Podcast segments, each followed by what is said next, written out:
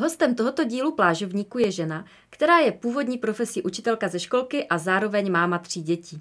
Ze svých profesních zkušeností si za rok a půl vytvořila funkční online podnikání, které ji dnes živí.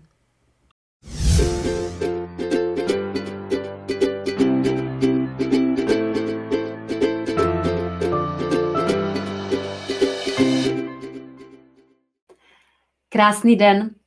Opět je tady další díl seriálu Plážovníci příběhy z praxe, do které zvu online podnikatele, úspěšné absolventy mého kurzu podnikání z pláže a ptám se jich na úskalí i překonané překážky na jejich cestě, stejně jako na jejich úspěchy, funkční strategie i zajímavosti z jejich tématu. Dneska jsem pozvala ženu, která se, svý, se um, zajímavým způsobem nechala vést svými čtenáři až uh, k tématu e-booku, který se stal pro ní až nečekaně úspěšným. A navíc je to máma tří malých dětí, takže se jí zeptám i na to, jak jde vlastně online podnikání skloubit s mateřstvím a na další zajímavé otázky. Opět to bude rozhovor plný inspirace pro ty z vás, kdo se zajímáte o online podnikání a cesty, jak najít téma svého podnikání a jak v podnikání uspět. Vždycky je fajn slyšet příběhy těch, kdo už po té cestě jdou a mají zkušenosti, které stojí za to sdílet. A zároveň je to taková příležitost zamyslet se, jestli ten formát, který zrovna konkrétní host využívá pro svoje online podnikání nebo ty jeho zkušenosti eh, jsou přenositelné i do vašeho oboru nebo tématu. Takže využijte tento čas nejenom k poslechu, ale taky k přemýšlení nad tím, jak obohatit eh, vaše vlastní podnikání. A než se pustíme do rozhovoru, tak eh, se představím pro ty z vás, kdo mě neznáte. Mé jméno je Stáňa Stiborová, jsem autorkou projektu Podnikání z pláže a stejnojmené knihy a kurzu, ve kterém dávám lidem srozumitelné a funkční návody pro jejich online podnikání a zároveň je jemně vedu do hloubek jejich duše k, k objevení toho, kdo jsou, aby pak svými dary mohli obohacovat tento svět. Podnikání z pláže spočívá v tom, že máte nějaké zkušenosti, znalosti a ty vložíte do digitálního produktu, který může být nejčastěji třeba e-book, online kurz nebo jiná forma digitálního produktu. A tenhle pak prodáváte na internetu. 24 hodin denně, 7 dní v týdnu pomocí internetu automatizovaně, takže u toho nemusíte být. A váš web pracuje, pro vás vaše produkty se prodávají, i když jste třeba na té pláži, nebo děláte cokoliv jiného, co vám dává smysl a pracujete v čase, který vám vyhovuje, z místa, které vám vyhovuje je to podnikání, které sebou přináší svobodu. A jak se svého podnikání z pláže zhostila žena, kterou jsem dneska pozvala, to se za chvíli dozvíme. Takže já teď vítám v našem vysílání Marcelu Zajícovou. Ahoj, Ahoj. Marcelu. Prostě můžeš se na začátek představit našim divákům? Ano, určitě. Já jsem Marcela Zajícová, jak si řekla, um, jsem máma třech dětí a taky online podnikatelka a snažím se odpovídat rodičům a pedagogům na otázky kdy, kde, co a jak při výchově a vzdělávání předškolních dětí.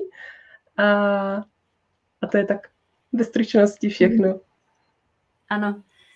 Se tě jako obvykle na začátek zeptám, ve kterém roce si absolvovala kurz podnikání z pláže a jak dlouho se teda věnuješ uh, online podnikání? Já jsem absolvovala kurz 2019 eh, a to jsem eh, vstoupila v lednu, když jsem byla ve třetím nebo ve čtvrtém měsíci těhotenství a doma už jsem měla dvě děti a takže prakticky už je to skoro dva roky. Mm-hmm. A s jakým záměrem jsi do kurzu vstupovala? No, měla jsem naprosto jasnou představu, pro koho budu psát, co budu psát, jak budu psát a nechápala jsem mm, tam ty spolužačky, které třeba neměli to téma, nevěděli, s čím začít. Já jsem si říkala, jak nemůžu vědět, proč šli teda do toho kurzu. A teď se tomu směju zpětně samozřejmě, protože uh, už asi po půl roce jsem zjistila, že ta moje původně plánovaná cílová skupina není až tak pro mě a trošku se mi, trošku se mi změnila, i když jsem pořád zůstala v tom jednom tématu. Já jsem myslela, že budu psat zejména pro rodiče předškolních dětí, a, ale začaly se mi ozývat hlavně paní učitelky ze školek a teďka, když to takhle shrnu, tak asi 90% dotazů, co mi chodí, tak je právě od paní učitelek a těch 10% je od rodičů. Takže já jsem ty rodiče nějak jako neodstřihla úplně, ale spíš teď víc se věnuju těm pedagogům. Mm-hmm. A jaký k tomu máš, jaký k tomu máš profesní předpoklady, nebo z čeho jsi vycházela, že zrovna tohle je to tvoje téma? No, uh, tak já vlastně od svých 15 let se věnuju předškolní pedagogice od doby, co jsem nastoupila na Pajdák a dostala diagnozu učitelka, a, takže už je to docela dost let. A vlastně prakticky já jsem nikdy nedělala nic jiného. Když nepočítám nějaké brigády při studiích, tak jsem hned po škole šla učit a pracovala jsem vždycky ve školce na různých pozicích. A teď vlastně během té mateřské jsem přišla na to online podnikání a zjistila, že to jde úplně parádně takhle předávat své zkušenosti, které jsem v té praxi získala online. Mm-hmm. A jak to teda začalo? Jakým digitálním produktem si odstartovala svoje online podnikání? No to je právě to. Já jsem mm, měla úplně tu představu, že budu cílit hlavně na ty rodiče a ten můj první e-book zdarma uh, byl zaměřen na to, jak vyřídit odklad, uh, kde je potřeba zajít, co zařídit, že je potřeba jít do porádny a podobně. A začalo mi chodit hodně otázek od paní učitelek a tak jsem začala vlastně zjišťovat, že se hlavně ptají ty paní učitelka, že to zajímá i ty paní učitelky, protože já jsem měla představu, že paní učitelky to přece ví, že to je jasné, že to ví každá paní učitelka, ale vlastně to tak není. A uh, takže jsem vlastně tak pomalinku přišla k těm, učitel, k těm paní učitelkám, ale měla už jsem v té době rozpracovaný uh, e-book druhý, ten už placený, s předškoláka školákem v pohodě a s úsměvem a ten jsem spustila, jakože pro rodiče bude. No jenže se mi ještě více začaly ozývat paní učitelky, že si ho taky koupili a že je úplně super a, a e, vlastně úplně teď ten poslední produkt, který mám, ten e-book, je už vložený jenom pro paní učitelky, protože se věnuje legislativě v práci učitelky mateřské školy, průvodce legislativou pro učitelky mateřských hmm. škol, nebo pro předškolní pedagogy, ať už to jsou třeba asistenti nebo chůvy, které pracují taky ve školce. Ano, Mm, když se teďka ohlídneš za svými začátky, jak moc náročné bylo vytvořit eh, tvůj web a všechno okolo toho projektu předškolní poradny? Mm-hmm.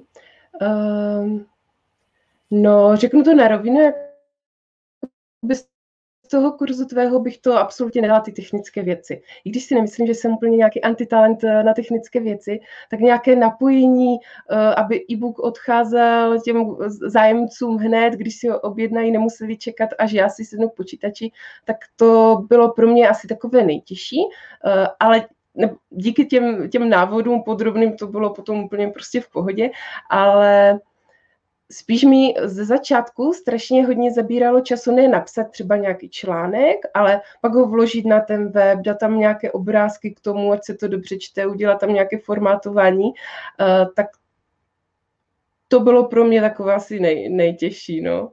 Ale jak říkám, vždycky jsem se mohla vrátit k tomu návodu, když jsem to zapomněla, tak jsem našla, kde co, kde co máš v tom kurzu, takže díky tomu to bylo v pohodě.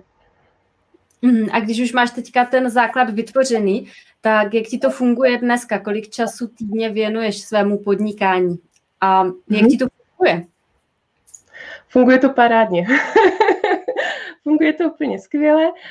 Teď jsem si od července psala poctivě, když jsem sedla k počítači, začala něco pracovat, tak jsem si psala poctivě ten čas, který tomu věnuju. Samozřejmě takové ty myšlenky, ty nápady, které mi proudí hlavou třeba před usnutím nebo někde na procházce, to asi člověk těžko započítá, tak mi to vychází v průměru na dvě hodiny denně. Eh, dvě hodiny denně té práce, prostě jako když to řeknu takhle u počítače, ale funguje to prostě parádně úplně můžu si, můžu si zvolit, kdy ty dvě hodiny budu tomu, tomu věnovat, můžu tomu věnovat třeba 8 hodin a pak čtyři dny ne, nemusím hnout prstem, jak se říká.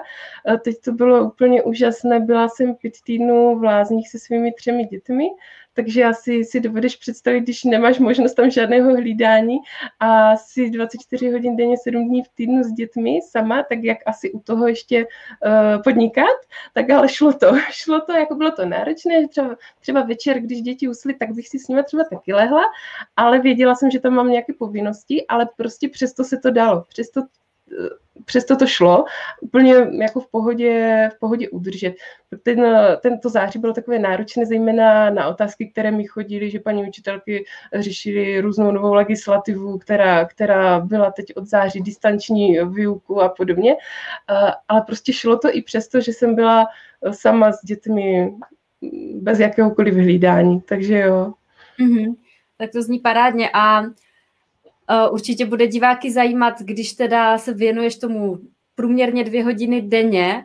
jaký mm-hmm. to má výsledek pro tebe, mm, jako uživí tě to, nebo je to jo. pro tebe myšleno jako takové přilepšení k mateřské, nebo jak to, to máš? Já jsem, když jsem šla do kurzu, tak jsem si říkala, kdyby to byl takový přivídělek k mateřské, bylo by to super. Eh, bylo by to super a tak jsem si říkala, třeba těch pět tisíc měsíčně, kdyby to neslo, bylo by to fajn. No a teď dneska můžu říct, že mi to živí, že mi to živí uh, lépe než práce ve školce. Mm-hmm. Tak to je super. Po, vlastně po roce a půl od eh, doby, kdy jsi s tím začala. Jo. Mm-hmm. Mm-hmm. Mm-hmm. Jo, jo. Co je podle tebe v online podnikání nejdůležitější pro úspěch a pro to, aby to začalo takhle fungovat? Asi ta trpělivost. Já si myslím, že málo kdo vydrží dělat třeba rok něco, co mu nenese třeba peníze, nebo nemá, nemá nějakou jinou zpětnou vazbu. Ehm, když se teď na to zpětně podívám, tak vlastně fakt já jsem ten rok, rok a půl nebo rok uh, se tomu věnovala a a ještě mi to neneslo třeba žádné, žádné peníze, ale byl to pro mě takový i trošku oddych od, od když to řekli škaredě, od mých dětí, eh, že prostě člověk přijde na trošku jiné myšlenky, než, eh, než na plínky a tak. Eh, takže mě to baví, ta práce, mě to, mě to baví, ale fakt ta trpělivost je tam strašně důležitá. A mhm. vydržet a nevzdát to jako při třeba prvním nějakém neúspěchu nebo ano, souhlasím.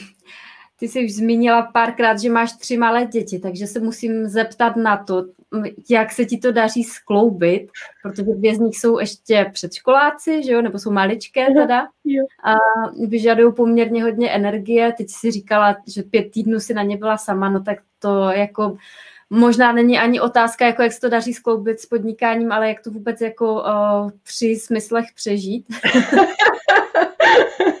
tak snědla jsem neskutečné množství zákusků, takže to šlo. uh, Očka, teď jsem zapomněla, na co jsi vlastně ptala. Já jsem, uh, jsem se pořádně nezeptala ještě. Uh, na tu myšlenku. Uh, mně se na to spousta lidí ptá v kurzu, jak skloubit péči o rodinu s tím, že se chceš věnovat zároveň i podnikání. Takže ta otázka je, co tobě funguje nejlépe, uh, abys to dobře skloubila, tyhle dvě role? No to já nevím, jestli dokážu tak nějak kompetentně říct, protože tu ideální cestu jako hledám, to je pořád a stále. Vždycky si říkám, že mám nějaký plán, ale už, už jsem se poučila, že je nejlepší nemít plán. Eh, vždycky jsem třeba si říkala, jo, bylo by fajn třeba dva dny v týdnu, kdyby to vyšlo, že si třeba manžel vezme děti a já se tomu budu věnovat, jenže pak do toho vleze zubář, rehabilitace a nevím co všechno, takže to stejně nevyjde, ale um, tak musím asi říct, že jako nejvíc té práce jsem udělala po večerech, když děti spaly a třeba o víkendu, když byl manžel doma a děti vzal, ale jako nebylo to vždycky úplně jako jednoduché, jako úplně super, že tak jako jenom vznikl celý web a, a články a tak, jakože chtělo to ode mě si říct, jako jo, tak teď bych se třeba podívala na nějaký film nebo si prostě dáchla, ale říkala jsem si, ne, jako musím zamakat, ale vyplatilo se to, jako teď, teď je to úplně jako super a neměnila bych. Mm-hmm. Stalo to za to určitě. Tak to je super, to jsem ráda, že to říkáš, protože určitě uh, podnikání z pláže, jako hodně lidí tam slyší to z pláže, uh, to je jako, že ta pohodička, že jo, ale je tam i ta druhá část, to podnikání a to, že do toho člověk opravdu musí vložit kus uh, té práce a energie, uh, hlavně na tom začátku a potom samozřejmě i jako, aby to udržoval při životě a aby do toho stále vleval ty svoje zkušenosti, znalosti, i tu komunikaci s těmi lidmi, protože, jak si sama říkala, lidé píšou dotazy, um, píšou e-maily, zprávy, takže je potřeba vlastně se tomu v tomhle ohledu věnovat. Um, co tomu říká manžel? uh, já nevím, jestli se dívá.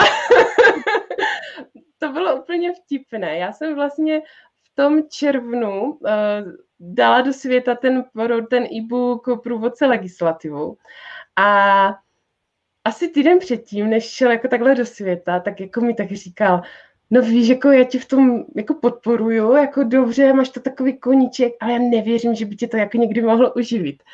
A, a tak jako jo, už, už, už tomu věří a, a jak, já myslím, že mě podporuje velice pěkně. A často ti muži začnou podporovat, až když vidí pořádně uh, ty výsledky a uh, když se na jednu skončku stane opravdu plnohodnotné podnikání. Přesně.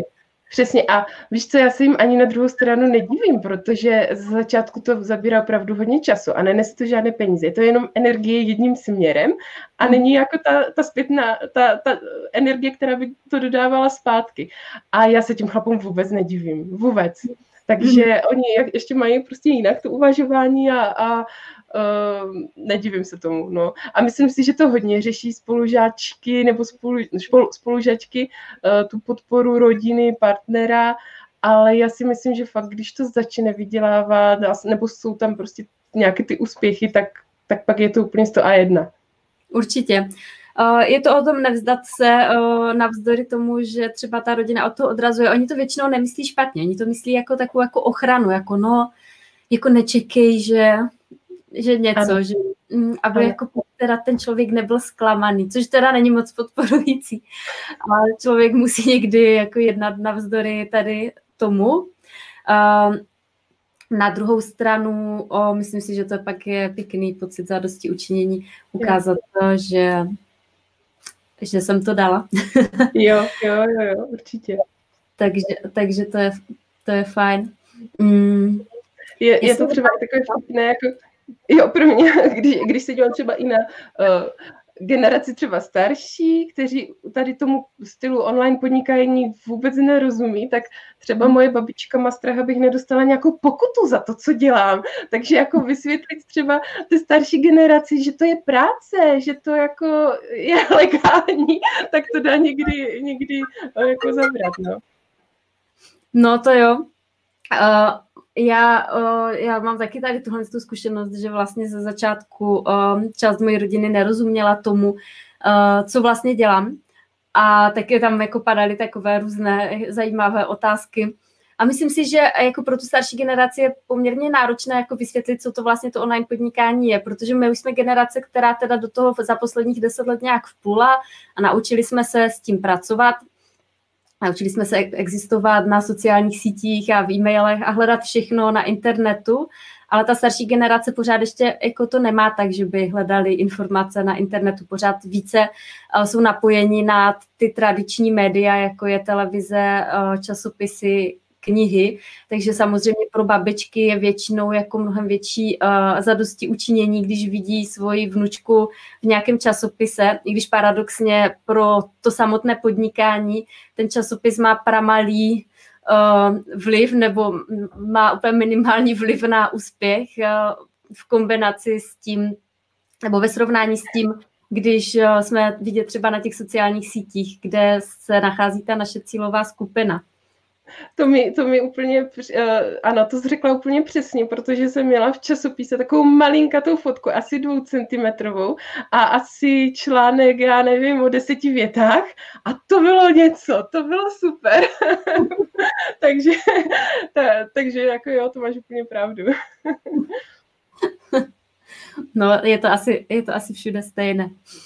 Um, Um, ale přesto si myslím, že uh, lidé, kteří se nepohybují v online marketingu nebo online podnikání, nebo jim nejsou úplně známé ty zákonitosti, které zatím jsou, tak jim to samozřejmě nemusí být úplně jasné, jakože jak dá vlastně o sobě člověk vědět, nebo co je zatím uh, za tím úspěchem toho projektu. Co si myslíš, že pro tebe je nejdůležitější, uh, nebo jakým způsobem nejčastěji komunikuješ se svými čtenáři a klienty? Jaká je ta nejdůležitější strategie?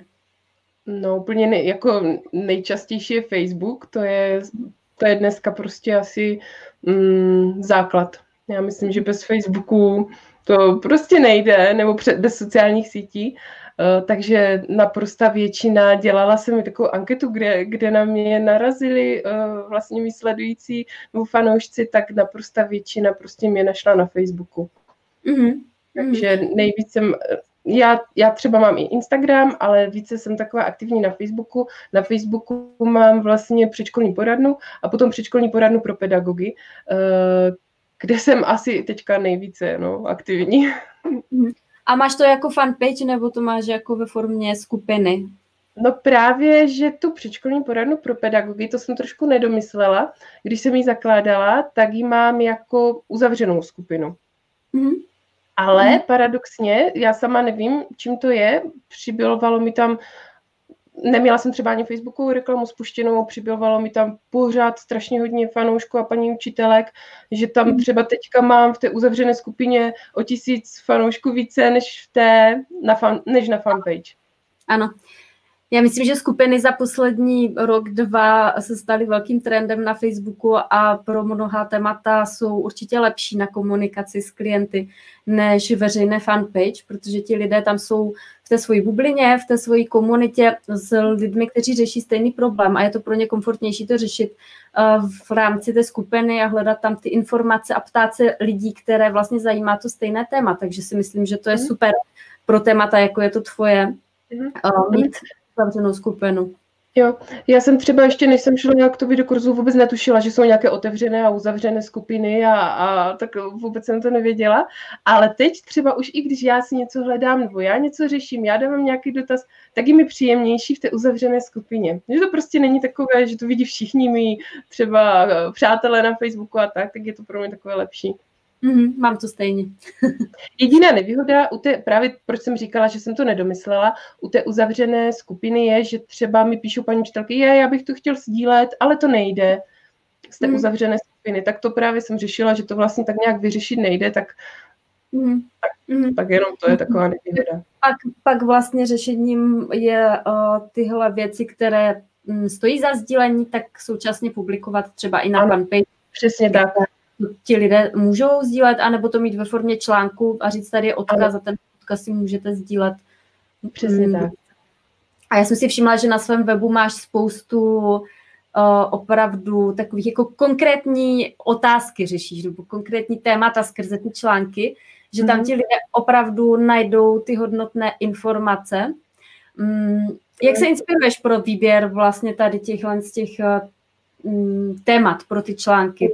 Říká ti to samo? Nebo... Ano, ne, tak dneska je to, jo, já mám asi seznam, kdy mám 563 bodů, co bych chtěla napsat, nebo co bych chtěla udělat, to jo, ale dneska jsem v té fázi, že mi píšou fanoušci sami, co chtějí co, o, hmm. co, co je zajímá a hmm. že mi přijde třeba mail, já nechtěla byste napsat článek o tom, o tom, o tom a nebo hlavně teďka to bylo v září, že mi třeba přišlo denně 10 stejných otázek.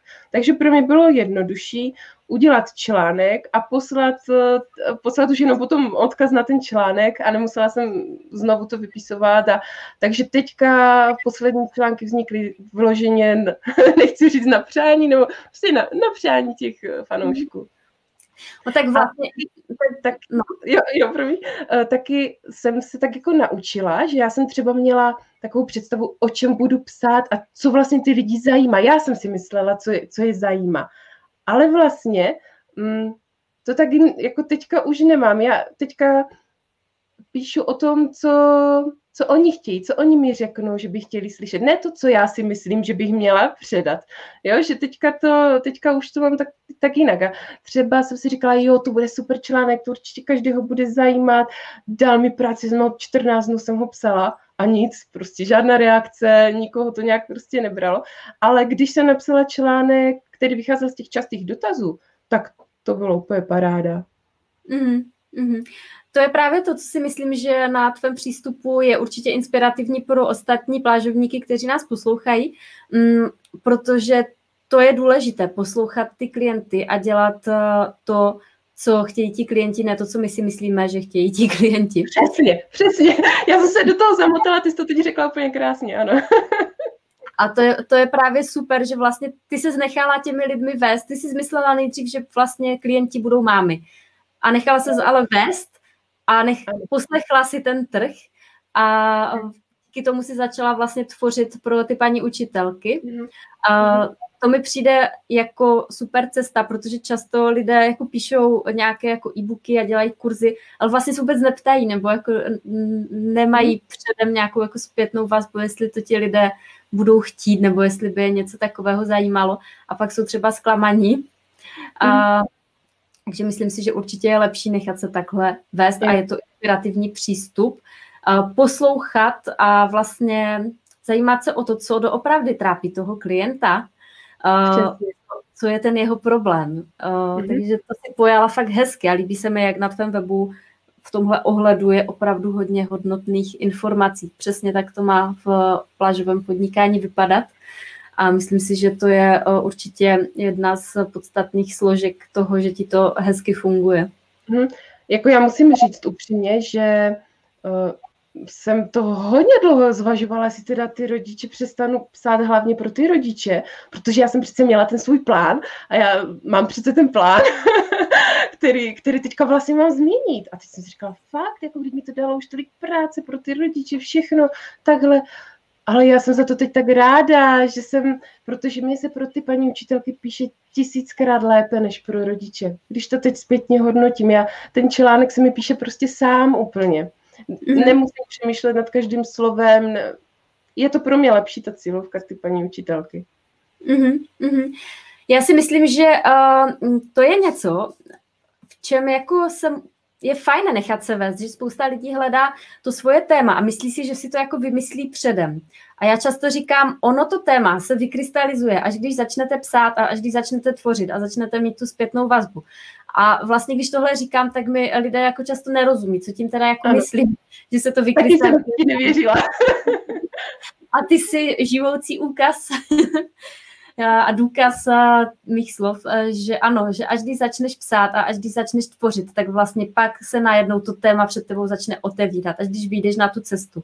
Protože když, jako, když bych já odsaď chtěla jít do vedlejšího města, tak taky nevidím celou tu cestu a uvidím ji, až když půjdu a udělám deset kroků, tak uvidím další kus cesty, tak, tak stejně to funguje v tom podnikání, že až když začneme tvořit, tak ta cesta se před náma začne otevírat. A já jsem to měla stejně. Já jsem si taky na začátku myslela, že tvořím pro někoho úplně jiného, protože vlastně můj první digitální produkt byl e-book, jak napsat e-book za 14 dní. A já jsem si myslela, že to dělám pro malé firmy a podnikatele, kteří budou chtít si jako vytvořit databázi pro e-mail marketing.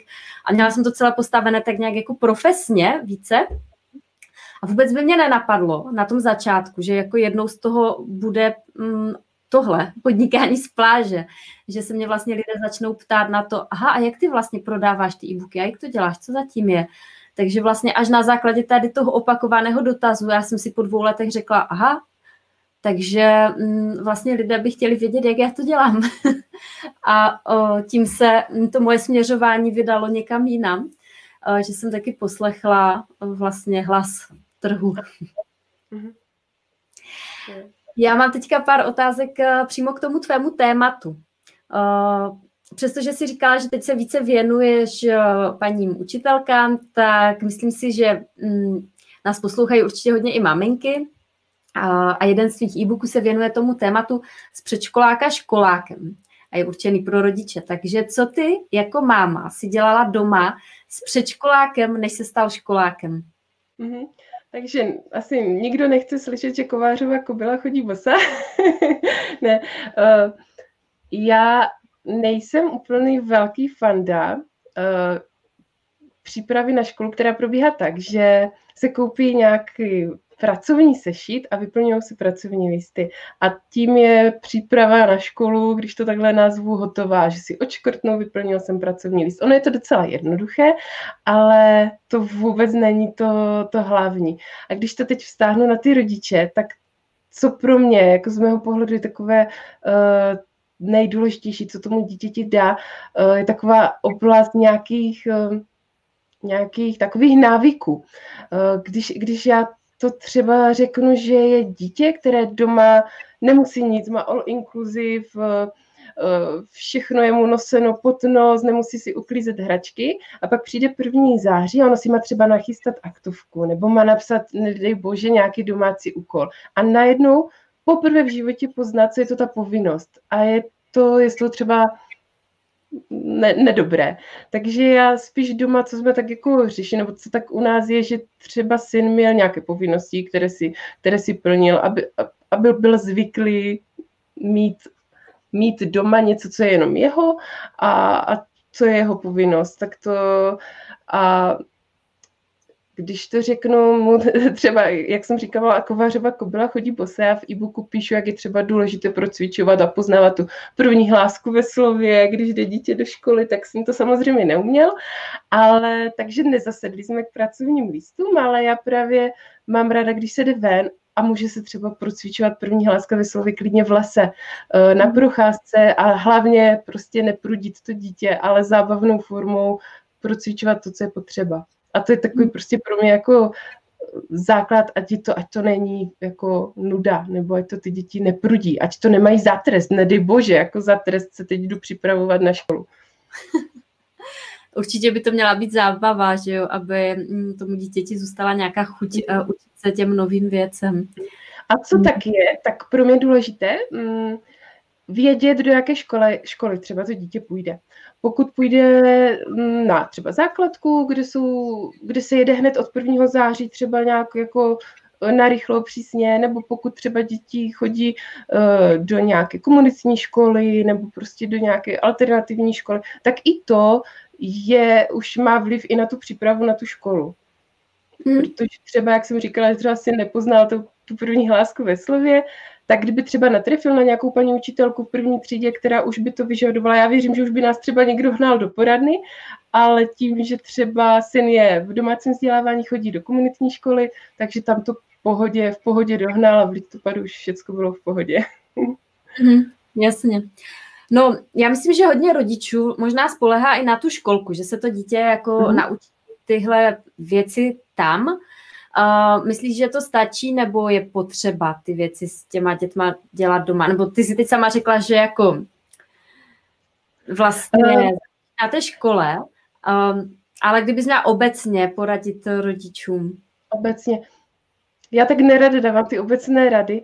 Uh, pokud dítě chodí do dobré školky, kde ty paní učitelky pěkně pracují s dětmi, eh, tak takové ty, jak říkám, první hlásky ve slově grafu, motorika a vyplňování třeba nějakých eh, i těch pracovních listů, tak to zvládnou paní učitelky ve, ve školce. Eh, ale pokud třeba to dítě má nějaký někde trošičku je v něčem pozadu, tak je i fajn, když se zapojí ta rodina. A na té rodině, co já tak jako si myslím, že právě tak mm, je, hlavně mm, nejvíc prostě naučit ty děti nějaké ty, i té zodpovědnosti. Třeba hmm. to může... Mm, no, no, aby, aby prostě, aby bylo třeba to dítě ochotné namáhat se. Ano. když, když už jde do té školy. Ano. Aby je vůbec bylo ochotné třeba jít, vystoupit přes něco, jako něco se mi nechce dělat, ale jdu.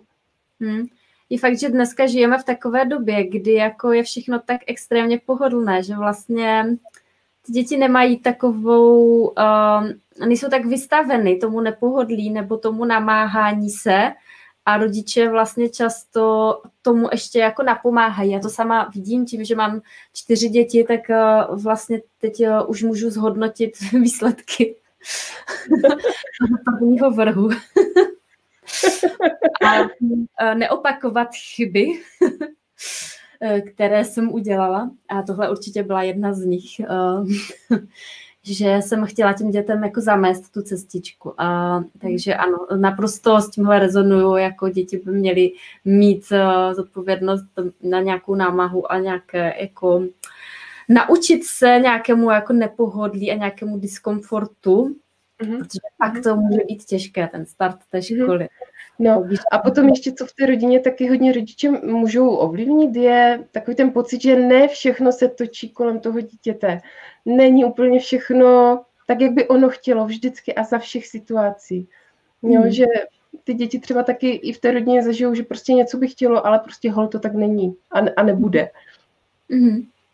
No, to je taky takový trend naší generace. Já myslím, že možná v těch jako eh, letech, eh, v těch generacích předtím to takhle nebylo. Mm, a teď si, teď si toho všímám, takže možná je fajn, že to říkáš, že možná mnoha maminkám se uleví, že nemusí za všech okolností vyhovět svému princi nebo své princezně a uh, udělat jim co, jim, co jim na očích vidí, že někdy je fajn říct, hele, by si teďka hrát sám, nebo um, tady si uklidě pyžamko, já to za tebe dělat nebudu.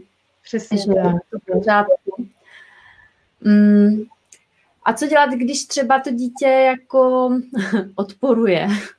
Mm-hmm. A teď si jenom jakoby od těch návyků, uh, no ale možná i tady v tomhle tom, ať už těch návyků, anebo řekněme, že rodič třeba chce s tím dítětem dělat i nějakou přípravu na tu školu, třeba, já nevím, učit nějaké základní počítání nebo ty hlásky ve slově, ale vlastně to dítě nechce a utíká od toho. Mm-hmm.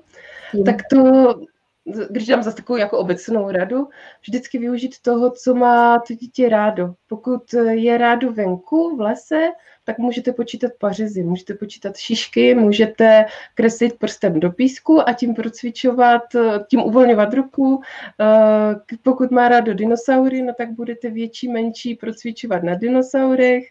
A pokud má rádo Lego, tak to je ideál, tam rozvíjí jemnou motoriku úplně nejlépe takže vždycky vychází z toho, z toho zájmu toho dítěte.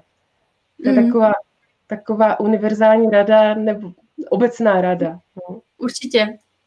Mm. Že to prostě nemusí být jenom ten pracovní list u toho stolečku.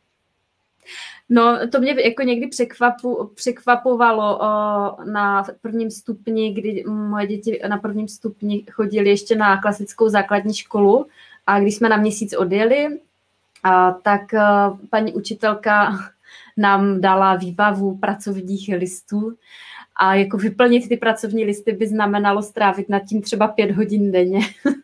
Mm-hmm. Jenom vyplňování pracovních listů, takže ty děti z toho byly samozřejmě úplně extrémně otrávené. A tímto způsobem se učit nechtěli a já jsem pak byla z toho taky otrávená, protože jsem viděla ty jiné cesty, jak by se to dalo naučit. Takže určitě souhlasím, že asi pro osmileté dítě nebo předškoláka už vůbec ne, jako není až tak zábavné sedět u stolu a něco tam jako hmm. dělat. Ano, jako, něk, jako samozřejmě mělo by to dítě umět, nebo mělo by vydržet sedět u stolu, ale když je to činnost, která jde rozvíjet i jinak, a já vím, že mám prostě živé dítě, které potřebuje pohyb, které potřebuje běhat, tak to prostě cokoliv můžu rozvíjet venku.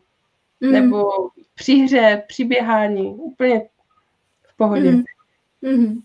Oni Jenom tam je třeba problém, co, co někdy třeba uh, maminky řeší, že oni potom nevidí ten pracovní list.